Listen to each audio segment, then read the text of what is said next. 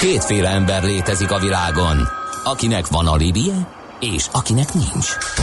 Az elsőnek ajánlott minket hallgatni, a másodiknak kötelező. Te melyik vagy? Millás reggeli, a 90.9 Jazzy Rádió gazdasági mapetsója. Ez nem animi, ez tény. Főtámogatónk a GFK Hungária Kft. GFK, a technológia alapú adatszolgáltató.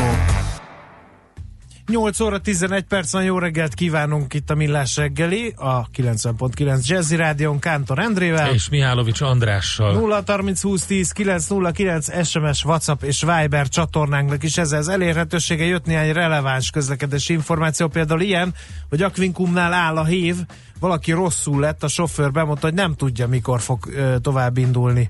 Ö, reméljük hamar megoldódik ez a közlekedési anomália. De ez melyik irány? Nem írta a hallgató. Okay. Magyar Biztos szombatván, befele.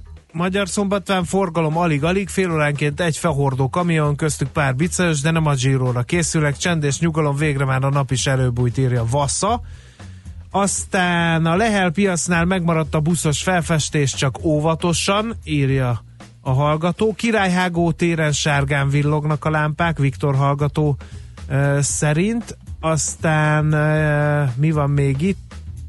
Nem tudom, mennyibe kerülhet a Giro d'Italia rajta, de biztos, hogy értelmesebb dolog, mint az R-rész volt, vagy éppen a teljesen értelmetlen nagy futam, írja a Viktor, illetve Hát, ez egyetértek. még egy ö, közlekedés információ, a Fehér út az éles sarok felé borzalmas, mellékhatásként áll a sor a gyógyszergyári utcában, és nagyjából az ötödik lámpával lehet átjutni, írja Mr. Ati. Jöhet még mindenféle információ 0 30 20 10 909. Az adó a jövedelem újrafelosztásának egyik formája, a költségvetés bevételeinek fő forrása, a jövedelem szabályozás eszköze. Az adóztatás fő célja anyagi eszközök biztosítása közcélok megvalósításához. Nézd meg az ország adózását, és megtudod, kik lakják. Adóvilág, a millás reggeli rendhagyó gazdasági utazási magazinja, ahol az adózáson és gazdaságon keresztül mutatjuk be, milyen is egy ország vagy régió. Adóvilág. Iránytű nemzetközi adóügyekhez. A vonalban pedig, ahogy megszokhattátok hétfőnként, ilyenkor Gerendi Zoltán, a BDO Magyarország ügyvezetője, adótanácsadó partnere. Szervusz, jó reggelt kívánunk! Jó reggelt, sziasztok! Na hát Espanya nagyon érdekes, uh, ugye dél-európai országok között túrázunk, és hát, hát elég sok mindent el lehet mondani Spanyolország gazdaságáról, de az abban sok mindenben kevés jó van sajnos. Hát lesznek nagyon jó hírek is. Na, róla, mert hogy mostanában tehát, rájuk rá, jár a rúd, azt Igen, lehet igen, látni. igen, de összességében azért nem egy, nem egy, nem egy rossz történet a, az ő történetük. Egy kicsit azért akkor így földrajzival kezdjük, tehát ez egy 505 ezer négyzetkilométeres ország, ami EU-ban is talán a negyedik legnagyobb. A 46,6 millió vagy 7 millió, 46,7 millió lakosa van. Maga ugye az ibériai félszigeti része Portugáliát leszámítva Spanyolország, de hozzátartoznak még a Kanári-szigetek, a Baleári-szigetek, tehát a Baleári-szigetek az Ibiza, Majorka és Menorka, Gibraltár egy vitapont, spanyol terület volt, de, de angolok kaptak rá hasznosítást, és erről elég nehezen tudnak lemondani, illetve Azt is kell tudni, hogy van még három enklávé a Spanyolországnak a marokkói partoknál, amelyik gyakorlatilag Afrikába fekszik. A történelme rettenetesen változatos, tehát a, most a, a, nem beszélve a középkorról, ami szintén maga egy érdekes időszak volt, tehát amikor egy kalifátus volt az ország felében, feléig, és ugye hát ami adja a déli andalusz e, területeknek ezt a sok műemlékét. A, én igazából a gyarmatosítástól indítanám, tehát a 15. századtól e, indultak a spanyol felfedezők a világnak, ugye ebből a legismertebb volt, aki ugye a, a e, Columbus Kristóf 1492-ben, de hát hogy egy sorozatos felfedezések voltak, aminek eredményeképpen egyébként mai napon a, a világban a második legnépesebb anyanyelv a spanyol, 460 millió embernek anyanyelve a spanyol, ez az első egyébként a mandarin, és az angol az csak a harmadik eh, legnépesebb anyanyelv, úgyhogy ez, ez mindenképpen érdekes. E, mindez a gyarmati fejlődés az 1805-ig tartott, amíg egy e, e, a Trafalgári ütközetben Nelson el nem rendezte a spanyol a történetét, és onnantól kezdve gyakorlatilag az ő gyarmatbirodalmuk egy ilyen csendes széteséssel folytatódott. Az iparosodásból úgy nagyjából a félsziget kimaradt már az ibériai félsziget, ami a 20.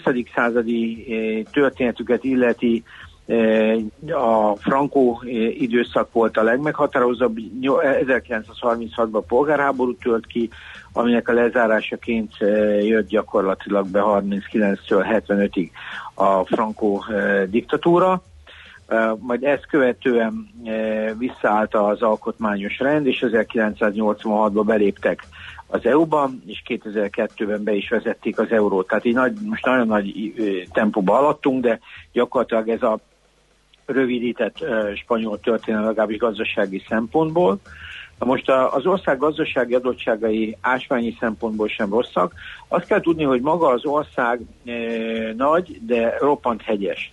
Tehát gyakorlatilag azt lehet mondani, hogy e, e, Svájc után a második legmagasabban fekvő európai ország, tehát az ország középső része szinte végighegyes, és a legmagasabb hegyük is 3700 méter, ami az Andalúz részen van, ez a Sierra Nevadai rész.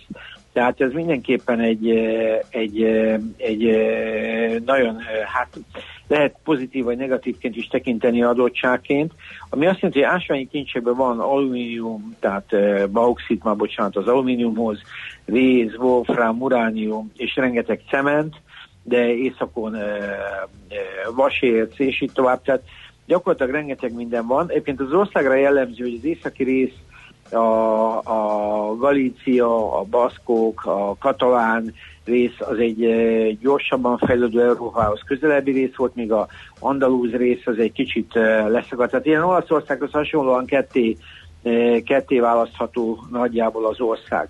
Na most a, azt kell tudni, hogy a mostani iparuk, a gazdaságuk az nagyon-nagyon érdekes és erős.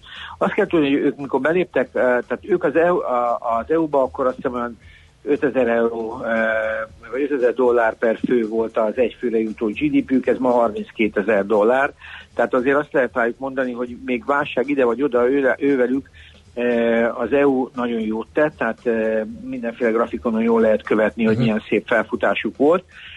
2008-ban ez nyilván megfordult, az ingatlan boom, meg rengeteg minden miatt, ezt majd az adórendszerén is fogjuk látni, hogy ez sok előnyel nem járt, de ami viszont lényeges, hogy az iparuk ez alatt a közel, hát most már közel 35 év alatt nagyon nagyot lépett előre. Tehát ők például Európában második legnagyobb autógyártók, Németország után, közel két millió autót készítenek per éve. Ez, hát ez négyszeresebb mondjuk a magyar kibocsátásnak, ha így nézzük. Mindenki itt van. Tehát eh, gyakorlatilag az összes nagy autógyárnak van itt üzeme, Fordtól kezdve a francia gyártókon át, és itt. Ez itt nem csak a Seatról van szó önállóan.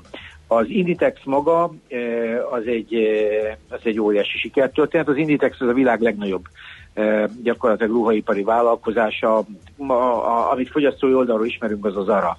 De ezek az Inditex alatt rengeteg márka fut, és ezek nagyon-nagyon nagyon-nagyon sikeresek. Ez maga egyébként egy baromi innovatív vállalat volt, amelyik a digitalizáció ide korán bevezette, és ezt a fast fashion modellt behozta, és ebből piacvezetők. Tehát ez, ez teljesen egyértelmű jelentős bankjaik vannak, a Santander, a BBVA, e, ezek gyakorlatilag mind a kettő e, európai vagy globális szereplő. Azt lehet mondani, hogy e, gyakorlatilag a világ második legjobban fejlett vasútvonal, leg, leghosszabb vasútvonal náluk van, tehát iszonyú fejlett vasútrendszerük van, ez engem is nagyon meglepett, tehát úgy néz ki, hogy vasúttal szinte kedvezőbb közlekedni az országban, és ezek a nagy sebességű vasutak, amik annak nagyon híres volt az építőiparuk, illetve ma is híres, csak ugye a válság ezt nagyon megírmálta, tehát egy erős túlépítés volt, amire a piac most már úgy tűnik, hogy utolérte magát, tehát sokan spekuláltak erre, akár a hazaiak közül is, hogy vásároltak, amikor a piac bedőlt, a, és eladatlan lakások álltak hegyekben Spanyolországban, és Spanyolországban akkor vásároltak. Ma úgy néz ki, a piac utolérte magát, de a spanyol építőipar az köszöni szépen nagyon erős. Úgyhogy gyakorlatilag azt lehet rá mondani, hogy, hogy, hogy nem, egy, nem, egy, nem egy gyenge ország, nagyon sok mindenben ott vannak, elektronikától kezdve, tehát a Siemens Gamesa és így tovább, erőművéparágakban mindenhol ott vannak. Ő nekik egyébként azt mondják, hogy a szoláriparba is nagyon-nagyon erőre lépnek, és Amerika után a második legnagyobb ilyen e, szolárenergia felhasználóká fognak előlépni. Na most ezzel a gazdasági háttérrel azért látjuk így a válság, mint legutolsó híre, hogy az, az adó e, az adókörnyezet nem, nem tud uh, igazából előnyös lenni. Ami engem meglepett viszont, hogy uh, amíg Angliánál például a gyarmati környezet egy kifejezetten ilyen finom és bonyolult adórendszert uh, eredményezett, ennek Spanyolországon nyoma sincs. Tehát úgy néz ki, hogy a spanyolországi uh, gyarmati működés az adórendszerüket nem nagyon befolyásolta, egy elég egyszerű és magas adókulcsú rendszerük van. Így részleteiben nagyjából most így az áfát csak nagyon röviden érintve, az ugye jövedelmadóban nem játszik, tehát csak ilyen forgalmi típusban. Az átlag a normál áfájuk az 21 százalék, de viszont a, a három enklávéban, meg a Kanári-szigeteken nincs áfa, ott 7 százalékos más adó, ilyen más adó van, ők nem kerültek be, nem tudom miért a ez alá a szabályzás alá. A társasági adójuk az 25 százalék, itt van néhány kedvezményük, ilyen első éves kedvezmény 15 százalék, de ez a 25 Európában azért nem olyan e, szívet melengető. Gyakorlatilag a személyi jövedelemadójuk is e, 19 és 45 százalék között megy, tehát nagyjából azt lehet mondani, hogy hát e, 60 ezer euró fölött már azért ők elég vastagon nézik a, a, a 45 százalékot, úgyhogy mhm. ez elég, elég erős a, a adórendszerük. Nyilván a munkanélküliségük még ma is nagyon magas, de én úgy gondolom, hogy a spanyoloknak egyébként, ahogy beszéltük az autóipartól kezdve, meg az, meg a, a, az egyik fő erejék szerintem az olcsó munkaerejükben volt és van.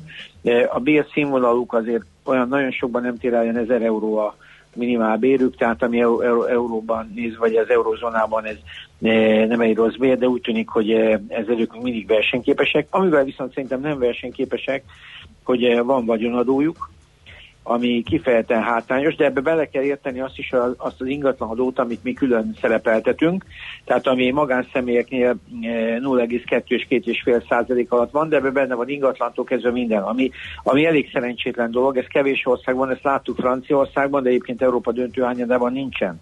Tehát mondjuk az Ortega család, amelyik a Inditexnek az egyik meghatározó tulajdonosa, az e, szerintem igen komoly alókat fizetett ilyen alapon akkor gyakorlatilag van örökösödési adójuk, ez is Európában azért például a mi tájékonkon már annyira nem szokás, ez 7,5 és 34 százalék között van, és a cégeknek is van e, ingatlan adója, amelyik gyakorlatilag 0,2-től 0,4 százalékig megy, és érték alapú.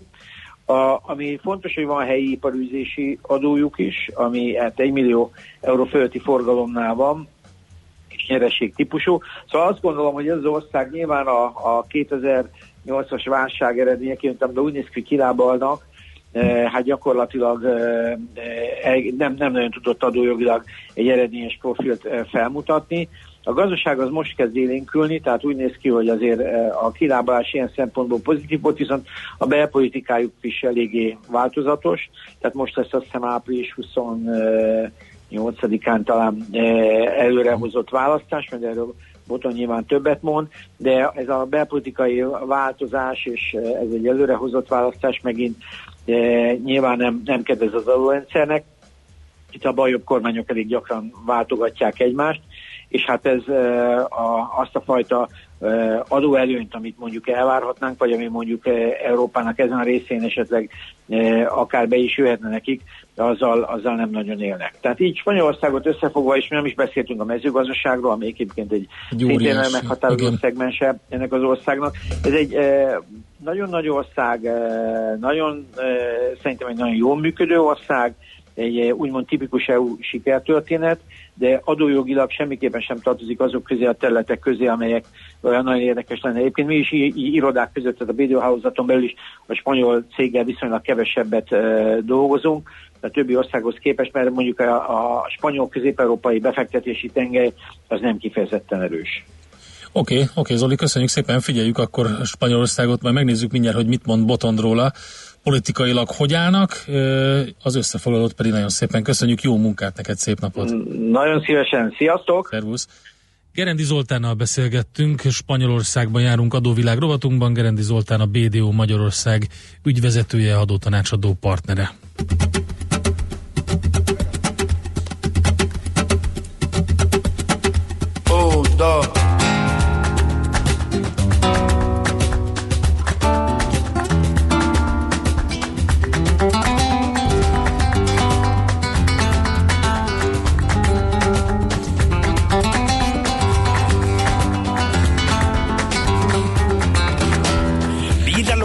Vecina de la vuelta de la esquina viene de zumpeando. Con la luna en las pupilas, su traje de aguamarina parece de contrabando. Y donde más no cabe un arma y se meta a darse caña, pues se dio con el ritmo ragatanga. Y el DJ que lo conoce toca lindo, las dos se para, digo la canción más deseada. Y la baila, y la goza, y la canta. Se, a, Dehebe tu dehebe se vi un no one Bahabi and the boogie and the winnie baby I said hey, ah, hey, hey Dehebe tu dehebe se vi un no one Bahabi and the boogie and the winnie baby I hey, ah, hey, hey Dehebe tu dehebe se vi un no one Bahabi and the boogie and the winnie Es cosa de brujería que aparezca todos los días por donde voy caminando Diego tiene su lería y ese punto de alegría, ragatanga florjita. Y donde más no cabe el alma y se meta darse caña, pues yo por el ritmo ragatanga. Y el DJ que lo conoce toca el y las se para, llegó la cancha más deseada. Y la baila, y la goza, y la canta.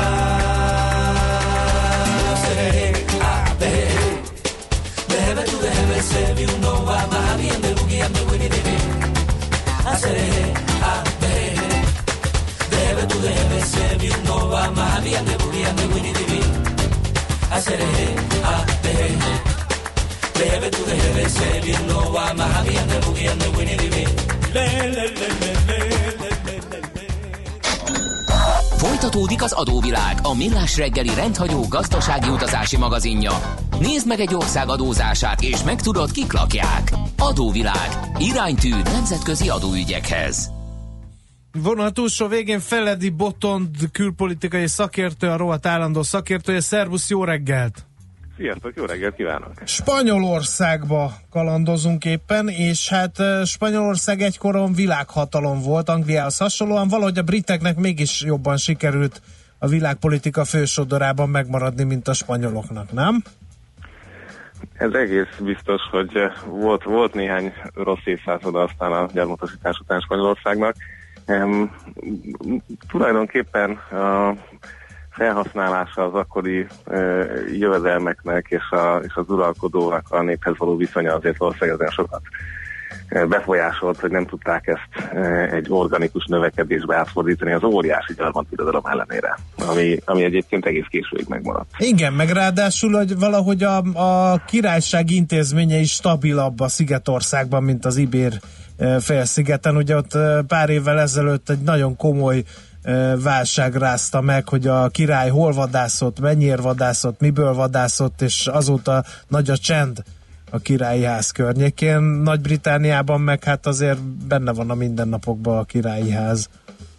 Így van, igen, sőt, ugye le is mondott aztán Juan Carlos um, a, abban az európai hullámban, amikor ugye Belgiumban is, meg más országokban is előkerült ez, hogy esetleg az idős uralkodóknak nem kell megvárni a halálát, hanem lemondhatnak időben és eh, átadhatják a trónt eh, fiúknak. Így aztán most Spanyolországban az egyik legfiatalabb király uralkodik a maga 51 néhány évével, hatodik Fülöp, aki annyira nem feltűnő jelenség, nem, nem is ezt a célt szolgálja az alkotmány, hogy az uralkodó bele-bele szóljon a politikába. Egyébként látunk már olyat, hogy e, édesapja megakadályozott katonai pucskísérletet is Frankó halála után, tehát van jelentősége annak, hogy az alkotmányosan államfőnek jelölt uralkodó egyébként kiegyensúlyozó uh-huh. szereppel bírjon e, a belpolitikai konfliktusokban. Na de akkor egy kicsit uh, beszéljünk a spanyol mindennapokról, ez, ott meg azért érdekes, mert érdekes, hogy ugye a katalán függetlenséggel kerültek be a fősodorba, meg akkor, ha baj van, ugye, hogy a, az Európai Unió mediterrán lábaként borzasztó nagy a fiatalok körében a munkanélküliség, és ugyanúgy, mint az olaszok, ha bedől Spanyolország, abból nagyon nagy baj lesz, tehát hogy így nem, nem, nem nagyon hallani úgy, hogy mint a franciák, vagy a németek, vagy akár a náluk jóval kisebb Luxemburg, vagy Belgium ilyen, ilyen Európa politika csinálók lennének. El vannak foglalva magukkal? Hát ami azt illeti az utóbbi időben a katalán válság óta azért a belpolitika egy újabb, nagyon súlyos törésvonalat kapott. Ez pedig tehát a nem is a katalán függetlenség támogatása és nem támogatása, mert ez a csúcs ennek a történetnek, hanem leginkább az ország szerkezete hogy támogatják-e azt, hogy különböző szintű autonómiával rendelkező régiók egy kvázi föderáció jellegű működést, vagy pedig egy újra központosító törekvést kellene megvalósítani. Éppen ezért ugye Spanyolország kapcsán sokat beszélgetünk két-három éve a Podemos nevű új baloldali formációról, illetve a a polgárok nevű jobboldali liberális, liberál konzervatív formációról. Úgy tűnik, hogy ezeknek a napjai leáldoztak, mert hogy most pedig a Box nevű a spanyolul egyébként a, a, a hang, tehát ez a nép hangjára játszó, a Vox Populira uh-huh. játszó pártocska az, ami most elindult fölfelé meredeken már két számjegyű népszerűséggel, akik abszolút a recentralizációt tűzték az ászlajukra a spanyol belpolitikában. Tehát ez a válasz arra a katalán válságra, Katalónián kívül, ami, ami meglehetősen radikális, eh, nem csak ebben a tekintetben, hanem más egyéb követeléseikben is. Tehát ez nyilván egyébként egy eh, sokszor populistának bélyegzett, abortusz ellenes, eh, a, ugye a különböző EU kritikus, de azért nem kilépéspárti, Gibraltár elcsatoláspárti, és érdekes módon antifeminista párt. Ez egy, ez egy izgalmas pontja ennek a történetnek, hogy Spanyolországban erre van kereslet, uh-huh. konkrétan a családon belüli erőszak törvényt akarják módosítani, és hát ha nem is konkrétan legalizálni a családon belüli erőszakot, egyébként a Spanyolországban is nagyon sokáig nem volt törvényítétel, ezzel, ezzel próbálnak most szavazókat szerezni. De mindez azért érdekes, mert egyébként ugye összehívtak egy előrehozott választást most februárban, két hét múlvára, tehát a húsvét vasárnap után következő hétvégén újra választ Spanyolország. Uh-huh mert hogy tavaly 2018 nyarán egy elképesztően nagy korrupciós botrányban megbukott a jobboldali kormány. Kiderült, hogy 1989 óta futott egy párhuzamos gazdasági struktúra a párt mellett, ami a különböző szintű közigazgatási pénzeket szívta fel most a tisztába és hasznosította hát de újra. komolyan ilyet? Hát én nem is hallottam, sose. Európában? Ugye, Európában ezt meg lehet csinálni? Disznóság. Hát ott még ugye ők se voltak benne az Európai Ügyészségi Hálózatban, de hát majd mostantól biztos nem lehet. E, minden esetre ebbe elég csúnyán megbuktak, és egy e, konstruktív bizalmatlansági indítványal az ellenzék szedte le a Ráhol kabinetet a parlamentben. Tehát konkrétan másnap ugye volt egy új miniszterelnök a párt az országnak választások nélkül, e, és ez, ez volt a Sánchez kormány, aki egészen jól bírta idén őszig, vagyis hát néhány, néhány hónapot bírtak csak, amikor Megint a katalán ügy miatt végül a katalán regionális párt nem szavazta meg a költségvetést, és aztán emiatt kénytelenek voltak új választást összehívni. Tehát itt tartunk most a belpolitikában. Sánchez egyébként egy klasszikus szocialista figura, aki már annak idején is egy komoly belső csatával került vissza a szocialista pártnak az élére és csúcsjelöltjének aki egy fokkal kevésbé radikális eh, a Rahoy jobboldali kabinetnél a katalán ügyben. Ez azt jelenti, hogy egyébként emelt volna ez a költségvetés a katalánoknak juttatott központi támogatáson, és ennek ellenére nem szavazták meg. Mert hogy a retorikája egyébként neki sem nagyon más. Tehát most mind a négy párt, aki az élen van, azon versenyzik, hogy a katalánokkal ki lenne keményebb. Uh-huh. Tehát ez azért egy, tehát valamit elárul így a, a, az hát igen, akkor, akkor helyesnek tűnik a sejtésem, hogy, hogy magukkal vannak elfoglalva, és ezért nem királycsinálók Európában mondjuk, és nem e, német-spanyol, vagy német-francia-spanyol tengelyről beszélünk Európából, hanem csak német-francia tengelyről, nem? Meglehetősen.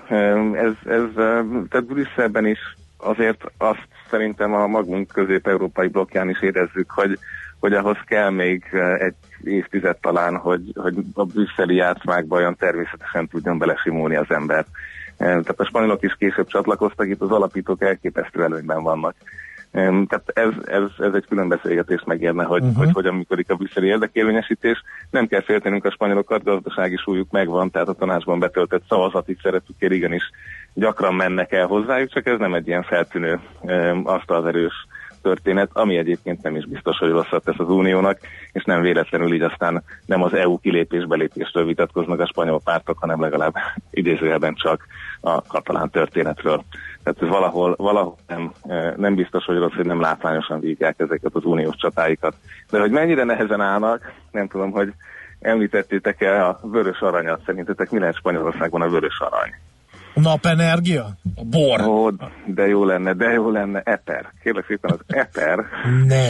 Eper nagyhatalom lett Spanyolország, és most már vörös aranyként emlegetik, mert annyira fontos e, ez a e, egyébként hát azért nem akkora üzletág, de mégiscsak e, kell nekik most már a hát kb. 600 millió eurós exportról beszélgetünk, ami azért egy gyümölcsben nem rossz. Mm. és Konkrétan paradicsomra tippeltem volna, ha mezőgazdasági terméket mondasz, mert azzal találkozik az ember, de epret nem gondoltam. Ugye? Tehát én sem teljesen meglepődtem, és ez most azért érdekes, mert egyébként 20 ezer marokkói inkább nőt hoznak be évente idény munkára három hónapra, akik leszedik ezt az epret, amivel egyébként aztán a magyar boltokban is találkozunk. Hm. Um, és ezeknek a nőknek egyébként most a, a sorsáról van egy nagy uh, belső uh, vitavizsgálat, hogy mennyire élnek vissza az ő helyzetükkel, mennyire ez rabszolgamunka, és mennyire használják ki őket szexuálisan is a e, munka után, tehát egy nagyon nagy társadalmi párbeszéd van, hogy behoznak nőket egyébként három hónapra, és az egész bevándorlás kérdése azért nyilván itt is nagyon éles, hiszen hát Spanyolország még a 2000-es évek elején a Kanári-szigeten volt a, a, az Marokkó felől érkező bevándorlóknak a célpont, és ezt egyébként elég hatékonyan megállították, akkor nem is nagyon hallottunk róla európai szinten ilyen módon, mint ahogy a mostanról beszélgettünk, nagyságrendje is más, de ez most is egyébként náluk eh, egy aktuális kérdés, hiszen van eh, Észak-Afrikában két darab olyan autonóm területük, ahova, hogyha egyébként bejutnak, akkor, eh, akkor más Spanyolországban lehet kérni menekült státust. Úgyhogy, úgyhogy tehát azért ilyen típusú dolgokról beszélgetnek, ehhez képest az, hogy Európában mi történik az ő szempontjukból a fiataloknak izgalmas, ahol még mindig 20-valahány százalék között mozog a munkanélküliség, és hát ezzel hát ugye a görögök és a, a, az olaszok között vannak a top háromban. Tehát azért, amikor a fiatalkorú munkanélküliség, akkor ez ugye vagy elvándorlást hoz, vagy pedig, amint látjuk, ilyen fiatalok által vezetett pártot, tehát a Podemos is e, Iglesias egy, egy nagyon fiatal, 31 nehány éves ember vezeti, e, most a e, konzervatívoknak is a ráhely bukása után egy 37 éves vezetője van, tehát látszik, hogy elkezdtek politikát csinálni, e, ami egyébként egy, egy remek jelenség, hogy ha gond van, akkor inkább belépnek és nem panaszkodnak. Hát érdekes szeglete ez is Európának. Nagyon szépen köszönjük, hogy megvilágítottad a spanyol mindennapokat már, mint a politikában. Köszönjük. És hát aztán nézzük meg a választást két hét múlva. Hát az biztos. Eh, ahol, ahol leginkább egyébként egy, eh, egy, ha nem is utca, de egy olyan szenárió jelenlegi pollok szerint a legvalószínűbb, ahol, ahol nincs igazán kormánypárti koalíciónak alkalmas méret. Jó. Hogy ez, ez izgalmas lesz. Jó, nézzük. Köszönjük szépen az információkat, Botond. Jó munkát, vagy szép napot, így van. Nektek is, hallgatóknak is, sziasztok. Szervusz.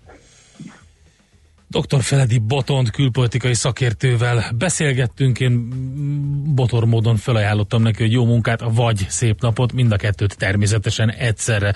Kívánjuk Spanyolországban, jártunk adóvilágrovatunkban. Adóvilág, a millás reggeli rendhagyó gazdasági utazási magazinja hangzott el, ahol az adózáson és gazdaságon keresztül mutatjuk be, milyen is egy-egy ország vagy régió. Adóvilág, iránytű nemzetközi adóügyekhez. Műsorunkban termék megjelenítést hallhattak. A lakosság nagy része heveny mobilózisban szenved. A statisztikák szerint egyre terjednek az okostelefonok. A magyarok 70%-a már ilyet használ. Mobilózis. A millás reggeli mobilos rovata heti dózisokban hallható minden szerdán 3.49-től. Hogy le nem erőj. A rovat támogatója a Bravofon Kft. A mobil nagyker. Rövid hírek a 90.9 Jazzin. Újra napirendre kerülhet a lakás áfa. Banai Ádám, a Magyar Nemzeti Bank pénzügyi rendszer elemzése igazgatóságának vezetője a Magyar Nemzetnek azt mondta, az új lakások áfája körül a bizonytalanság ugyan megszűnt, de a hosszú távú megfelelő szint megtalálása még nem került le a napirendről. Az iparági szereplők a 27%-ot túlzottan magasnak tartják. Régiós szinten ennél lényegesen alacsonyabb áfa szintet alkalmaznak az új lakásoknál. Beszélt arról is, hogy a falusi csoknak árfelhajtó hatása is lehet, mert az érintett településeken az ingatlan vásárlásra fordítható 5 millió forint alatti áron zajlott az elmúlt időszak adásvételeinek kétharmada. A rendőrök főleg a forgalmat, a torlódások kiküszöbölését segítik majd az ünnepi időszakban, mondta az országos rendőrfőkapitányság szóvivője a köztévében. Gál Kristóf közölte, ahogy az elmúlt években ugye az idén sem lesz célzott ittasság ellenőrző akció, de az természetesen nem azt jelenti, hogy ne lehetne majd találkozni az alkoholfogyasztást mérő ittas sofőrökkel szemben intézkedő rendőrökkel. 300 millió forintot költene arra a kormány, hogy via ferrátákat, azaz sziklafalba vájt utakat építsenek Magyarország szerte, írja az Index. A portál szerint a dologgal két baj van. A via ferrátákhoz több száz méteres sziklák kellenének, ami Magyarországon nem sok van, a másik pedig, hogy zömében természeti védettség alatt álló területekben gondolkoznak. Az első vas létrákból és drótkötelekből álló via az eddig óvott Gellért hegyre tervezik. Az Index szerint néhány csoport már meg is kezdte a szervezkedést a Gellért hegyi utak megépítése kapcsán. A kormány által biztosított 300 millió forint 6-8 szikla út kiépítésére lehet elég. Nyolc év után elkezdik kiemelni a Fukushimai atomerőmű fűtőrúdjait. A tájékoztatás szerint a hármas reaktornál lévő medencében 566 fűtőrúd található, amelyből 512 elhasználódott. A tervek szerint mintegy két évet vesz igénybe a teljes művelet. 8 évvel ezelőtt, 2011. március 11-én 9-es erősségű földrengés rázta meg Japán észak-keleti részét, a földmozgást követő hatalmas szökőár pedig megrongálta a Fukushimai atomerőművet. Három reaktorban magolvadás következett be. A megsérült reaktorokat folyamatosan hűtik, vizet pumpálnak bele. A keletkezett károk helyreállítása, a reaktorok leszerelése pedig 40 évig tart majd. Ma sok napsütésre számíthatunk, de időnként még nyugaton és délen több felhő lehet az égen, viszont csapadék napközben sehol sem várható. Délután 13-18 fok között alakul a hőmérséklet. A hírszerkesztőt Zoller Andrát hallották, friss hírek pedig legközelebb fél óra múlva. Budapest legfrissebb közlekedési hírei, itt a 90.9 jazz a fővárosban baleset nehezíti a közlekedést a Budakeszi úton a Háshegyi útnál. Mindkét irányban nehéz az előrejutás. Torlódásra készüljenek az m 1 es autópálya közös bevezető szakaszán a Budörsi áruházaktól, és folytatásában a Budörsi úton is. A Balatoni úton a Kamara erdőtől Kelenföldig, az Egér úton befelé, a Rákóczi híd Budai hídfőjének környékén, valamint a Hegyalja út Erzsébet híd útvonalon. Lassú a haladás az m autópálya bevezető szakaszán az autópiasztól, a Soroksári úton a Timót utcától befelé, a Külsőmester utcában a Könyves Kálmán körút előtt, az Ülői út befelé vezető oldalán szakaszonként. A 14. kerületben a Hermina úton az Erzsébet királyné útjánál mindkét irányban útszűkületre számítsanak mától közműjavítás miatt. Elkezdődött az M3-as metró déli szakaszának felújítása, ezért ismét átalakult Budapest közlekedése. A Szentlőrinci lakótelepről munkanapokon a 223 M autóbusz Pesterzsébeten át a Boráros térig viszi az utasokat. Pesterzsébetről a belvárost a legegyszerűbben, a sűrűbben induló 99-es autóbusszal lehet megközelíteni. Szép csillabékeke info. A hírek után már is folytatódik a millás reggeli, itt a 90.9 jazz Következő műsorunkban termék megjelenítést hallhatnak. Aranyköpés a millás reggeliben. Mindenre van egy idézetünk. Ez megspórolja az eredeti gondolatokat. De nem mind arany, ami fényli. Lehet kedvező körülmények közt gyémánt is.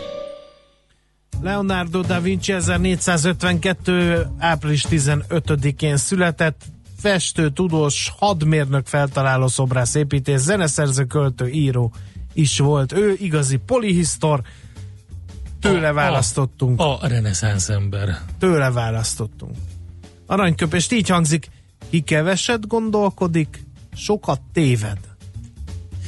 Egyébként, hogyha utána nézel, egész jó pofa mondásai vannak. Sok közöttük nem ilyen hosszú, bőlére eresztett gondolat, hanem ilyen viszonylag rövid, velős mondás, és ö, egyszerűnek hangzik, de teljesen igaza van. Tehát ki keveset gondolkodik, sokat téved. Aranyköpés hangzott el a millás reggeliben. Ne feledd, tanulni ezüst, megjegyezni arany. A szerencse fia vagy? Esetleg a szerencse lánya? Hogy kiderüljön, másra nincs szükséged, mint a helyes válaszra. Játék következik. Helyes megfejtést beküldők között minden nap kisorsolunk egy egy fő részére szóló regisztrációt a Corvinus Egyetem kampuszán, május végén megrendezésre kerülő Brain Bar Fesztiválra, az eseményt szervező Brain Bar Kft. jóvoltából. Mai kérdésünk a következő. Melyik film tanácsadója volt a világhírű paleontológus Jack Horner? A. Jurassic Park, B. Világok harca, vagy C. Ryan közlegény megmentése. A helyes megfejtéseket ma délután 16 óráig várjuk a játékkukac jazzy.hu e-mail címre. Kedvezzem ma neked a szerencse!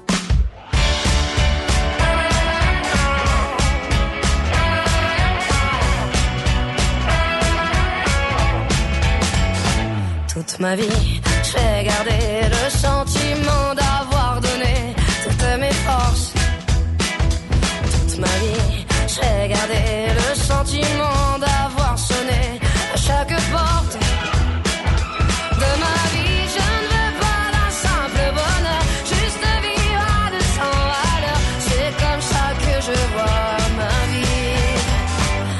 ma vie, j'ai volé et chanté tous les airs, changé tous les décors.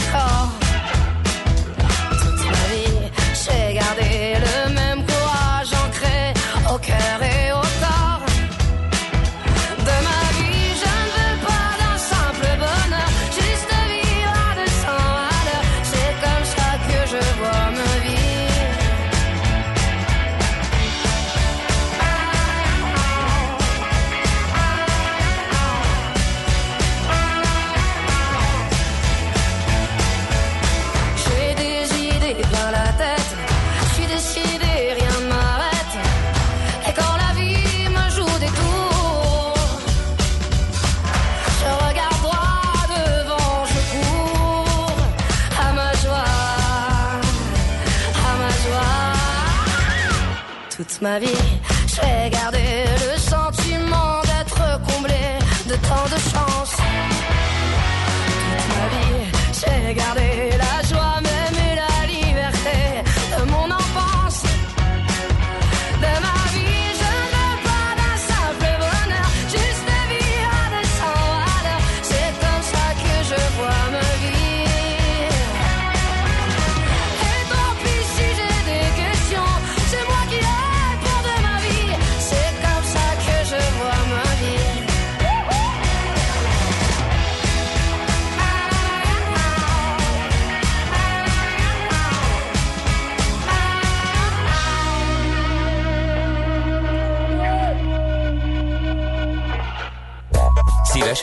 Böngésznél a nemzetközi és hazai piacokon? Meglovagolnád a hullámokat? Akkor neked való a Hotspot piaci körkép az Erste befektetési ZRT szakértőivel.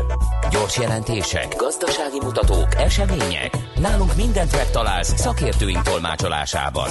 Ha azonnali és releváns információra van szükséged, csatlakozz piaci hotspotunkhoz. Jelszó Profit nagy P-vel. A vonalban pedig itt van velünk Szabó Balog Péter üzletkötő. Szervusz, jó reggelt kívánunk! Jó reggelt kívánok, üdvözlöm a hallgatókat, üdvözlöm Na. benneteket. Mire figyelünk a mai napon? Mi, mi érdekesség van? Egy picit azért kanyarodjunk vissza a pénteki USA kereskedésre. Nagyon izgalmas dolgok történtek még a pénteki napon.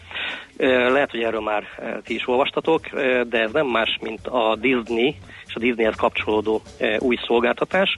Ugye ő is versenybe szállt, elindítja a Disney Plus szolgáltatását, uh-huh. amivel e, egy óriási e, versenyhelyzetet e, teremt. Azért ne felejtsük el, hogy a, a, Netflix az, aki egy ilyen egészen meghatározó szereplője ennek a területnek. Igen, és az Amazon is próbálkozik ugye a babérjaira törni a Prime szolgáltatásssással, ami, ami hát már nem, nem egy éve, úgyhogy a Disney Igen. az érdekes Ugye reggel ugye szereplő.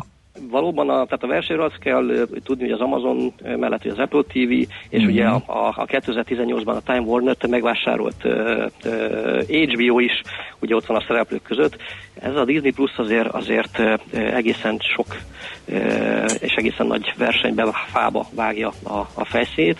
Azt kell igazából tudni, hogy ez rövid távon azért borzalmasan sok pénzt fog elégetni, tehát várakozás szerint ez 2,5 milliárd dollár költéssel fog majd bírni majd a, a 2020-as évben. Összehasonlításképpen a, a, a Netflix 2017-ben 8,9 milliárd ö, dollárt költött saját tartalom fejlesztésre. Szóval ezzel, ez a 6,99 dolláros havi ö, költséggel azért, azért elég, eléggé ö, alávág és beszáll a versenybe. Összehasonlításképpen ugye a Netflix előfizetési ö, díjak 13 dollárnál járnak Mhm. per hó. Ez ugye 2 dolláros emelést jelent, és ezért is volt ugye jelentős árfolyamemelkedés az utóbbi hónapokban a, a, a Netflixnél, hiszen a, a, a, a a, az előfizetési díjakat megemelték, így pedig értékelhető profitot termelnek a részvényesek számára. Ugye, hol, és miért is mondom mindezt? A keddi napon fog megjelenni a Netflixnek a gyors jelentése, így a verseny tükrében azért még inkább oda fognak figyelni, és a legfontosabb kérdés az az, hogy az előfizetők száma, illetve az előfizetői ö, számok növekedésnek ütem az hogyan változik. Uh-huh. Én azt gondolom, hogy ez egy nagyon izgalmas változás lesz. Egyetlen egy fontos nyertesei lehetnek, az nyilván a fogyasztók. Tehát Igen. alacsonyabb árakkal, szélesebb spektrumon el lehet érni ezeket a tartalmakat. Tehát a legfontosabb az, hogy hogyan változik az előfizetőknek a, a, a, a száma. Um, Hát ezt pedig tartalommal lehet elérni, és ugye a Disneynek van bőven tartalma, ha csak egy filmet mondunk, a Star Wars teljes garnitúrája ott van, van. az azért lesz kihívás a Netflixnek. Rendesen. Ez így van, ez így van. E, valóban egyébként szerintem ez egy, ez egy, ez egy fantasztikus jó lépés volt a, a Disney-től, hiszen e, saját legyártott e, tartalmokkal gyakorlatilag e, meg lehet tölteni a, a polcot, és hosszú-hosszú időjára be lehet vonulni a, a, a televízió készülékek elé. Ez egy, ez egy kiváló lépés. Hát igen, volt, itt az a kérdés, ugye, hogy rövid távon mire számítunk mondjuk a két részvény árfolyamában. Az egyik oldalon most egy nagyszabású akció indul és pénzégetés, ahogy mondtad. Amit nem szoktak szeretni a részvényesek. Igaz, hogy megvan a tartalom már, de azért ki kell építeni mindent. A másik oldalon viszont ugye ki van építve minden, és hát gyártjuk a tartalmat. Igen, nézzük meg egyébként közelebbről például a részvény árfolyamokat. Azt látjuk egyébként, hogy a, a Netflix ilyen nagyon-nagyon ilyen, mint a színuszgörbe úgy néz ki, és a, az elemzői várakozások viszont rendkívül magasak, tehát minimum 450 dolláros árfolyammal számolnak a, a, a szereplők, ilyen célárak vannak, és úgy azt látjuk, hogy tavaly októberben az árfolyam, hogy 380-ról leesett egészen 240-ig, 2019 elejéig, és 2019 január-februártól 240-ről fölment ugye 380-360 dollárig. Most a, a pénteki napon egy ilyen borzalmasan nagy forgalma e, volt a Netflixnek, és, és e, hát látszik ez a 4,5 százalékos e, csökkenéssel e, párosult mindez. E, a Disney esetében pedig azt lehet mondani, hogy történelmi maximumon van a, a, a részvény árfolyam, és nagyon-nagyon optimisták a folytatással kapcsolatban a, a, a szereplők. Tehát azt gondolom, hogy e, a következő negyed évre azért bőven e, lesznek itt e, hírek és e, izgalmak a Disney, Netflix házatáján ebben a versenyben. Én azt gondolom, hogy, hogy rövid távon szerintem az a Disney részvényesek örülhetnek, és a Netflix részvényesei most azért akarhatják majd a fejüket, és azt látjuk, hogy körülbelül február óta majdnem mindenki bukóban ülhet a, a Netflix részvényekkel. Tehát egy ilyen uh-huh. nagyon nagy oldalazást, és, és ez, ez nem néz ki jól egyelőre véleményem szerint a, uh-huh. a Netflix esetében. Jó, Hát ha erre még jön egy nem túl jól sikerült gyors jelentés, az kibillentheti szerinted? Vagy éppen egy jól sikerült? Majd meglátjuk, ugye kedden mondtad, hogy majd jelent Igen, a tehát kedden ugye gyors jelentést fogunk látni, a, a, ami az elemzők és a szereplők odafigyelnek, mint ahogy az előbb is mondtam, az előfizetőknek a, a számának a változása.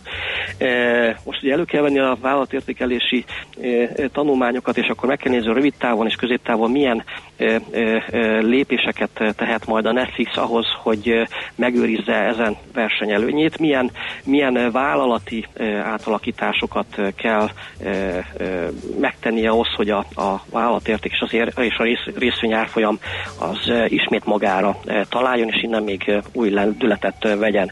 Én azt gondolom, hogy nyilván itt adózási lépések lehetnek, kiszervezési lépések lehetnek, nyilván a piacra lépésnek a, a költségeit nem tudja magasabbra húzni, ezért, ezért ugye több szereplő is ugye megjelenhet a, a, a piacon.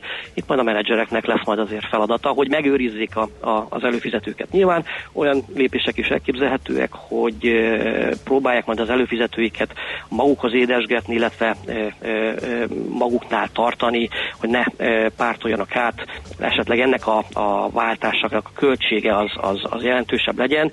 Tehát a, az ügyfél megtartás szerintem az, az rendkívül fontos lesz ahhoz, hogy a, Netflix versenyben maradjon, és azt az nagyon-nagyon erős tartalmat megőrizze.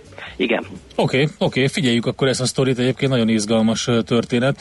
Jó, jó kereskedés nektek a mai napra, Köszönjük és jó munkát. Köszönöm szépen, szervusz. Szervusz. Hello. Szabó Balog Péter üzletkötővel beszélgettünk. Kire teszel? Hát figyelj, én a Netflixet nem temetném azért. Értem, hogy a Disney az egy fajsős szereplő, de... De ez egy, én, figyelj, mindig azt mondom, hogy ha most egy ilyen hadpolitikai uh, utalást tehetek, akkor az anyahajót kis gyorsan szálltok megzavarhatják, de ha befogja a céltapám, ott kőkövön nem marad. Mm, Én azért aggódnék a Netflix helyébe, bevallom őszintén. Ők egy Ahol az elefántok jöttek. táncolnak, ott nem sok fűnő. Figyelj, ők egy diszruptív cégként jöttek, beindították a szolgáltatást, és gyakorlatilag ott vannak már a ostromolják a nagy stúdióknak a sikereit, úgyhogy... A diszruptív az egy állat? Igen, igen, igen. Meg igen. ne harapjon. Ö, az a, na jó, ezt majd Létezik egy disruptív nevű ezt, állat. Ezt, ezt most adáson kívül megbeszéljük majd. Jó? Hotspot piaci körkép hangzott el az ESZTE befektetési ZRT szakértőivel. Ha azonnali és releváns információra van szükséged, csatlakozz piaci hotspotunkhoz. Jelszó Profit nagy P-vel.